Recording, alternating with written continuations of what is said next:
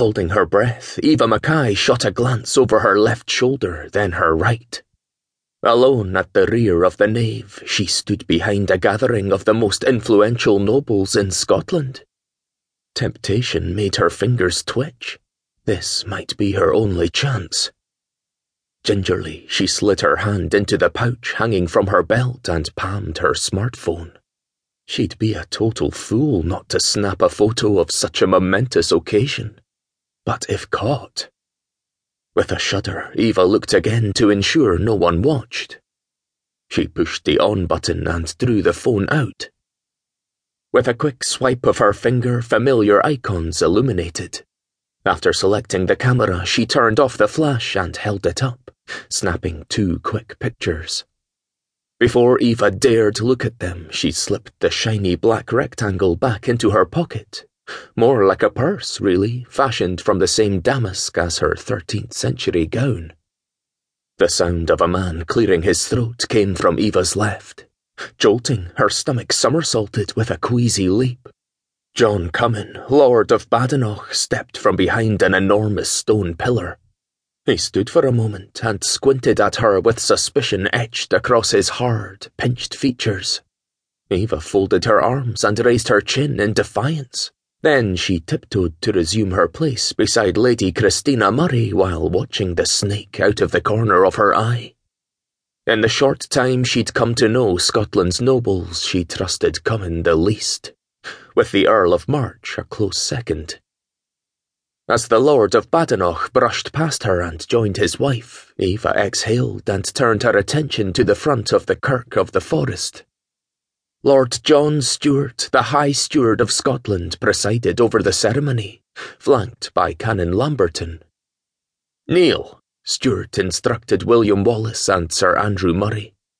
They complied as commanded, wearing full battle armour of hauberks and mail coifs, adorned with surcoats emblazoned with the St. Andrew's cross. Lord Stewart placed his palms upon their heads by the power invested in me, granted by the Privy Council of this great nation, I hereby declare Mr. Wallace and Sir Murray joint guardians of the Kingdom of Scotland. As witnessed by your gallant bravery and cunning defeat of the English at Stirling Bridge, ye shall not only preside over matters of state, ye shall be commanders of the army of Scotland and the community of the same kingdom.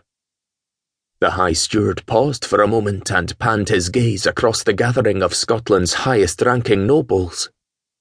Do ye swear to uphold all laws and decrees of the Kingdom of Scotland? I do swear, Wallace and Murray said in unison. Do ye swear in the presence of all in attendance to defend this great nation against Scotland's enemies? I so swear. Do ye promise to safeguard the rights of the Crown until Scotland once again sees our monarch returned to the throne? The two men regarded each other with a solemn nod. I so promise. Then Lord Stewart stood back and raised his palms. Go forth and act to uphold the interests and decrees of Scotland. From this day henceforth, all subjects shall honour ye as the undisputed guardians of this blessed kingdom. Eva pressed her palms together and touched her fingers to her lips while tears blurred her vision. Unwilling to miss a single moment, she blinked in rapid succession. Indeed, this day was the most uplifting in the five months since she'd been hurled into the 13th century. Together, William and Sir Andrew stood, bowed, then turned and strode down the aisle. Though at six foot, Sir Andrew Murray was inordinately tall for a man of this era, Wallace towered over him by more than a head. Of all the nobles in attendance, William was the only commoner, but by far the most impressive warrior. Chestnut curls peeked from behind his coif, framing a handsomely chiselled face made fierce by his cropped auburn beard. Even though he wore thick mail armour, anyone would be impressed with his well toned, iron muscled frame. Wrapped in tight chausses, William's powerful legs stretched against his thigh length hauberk and surcoat with every stride. When he caught Eva's eye, a slight smile turned up one corner of his mouth, his crystal blue eyes sparkling with the flicker of the aisle candles nested in their tall iron stands.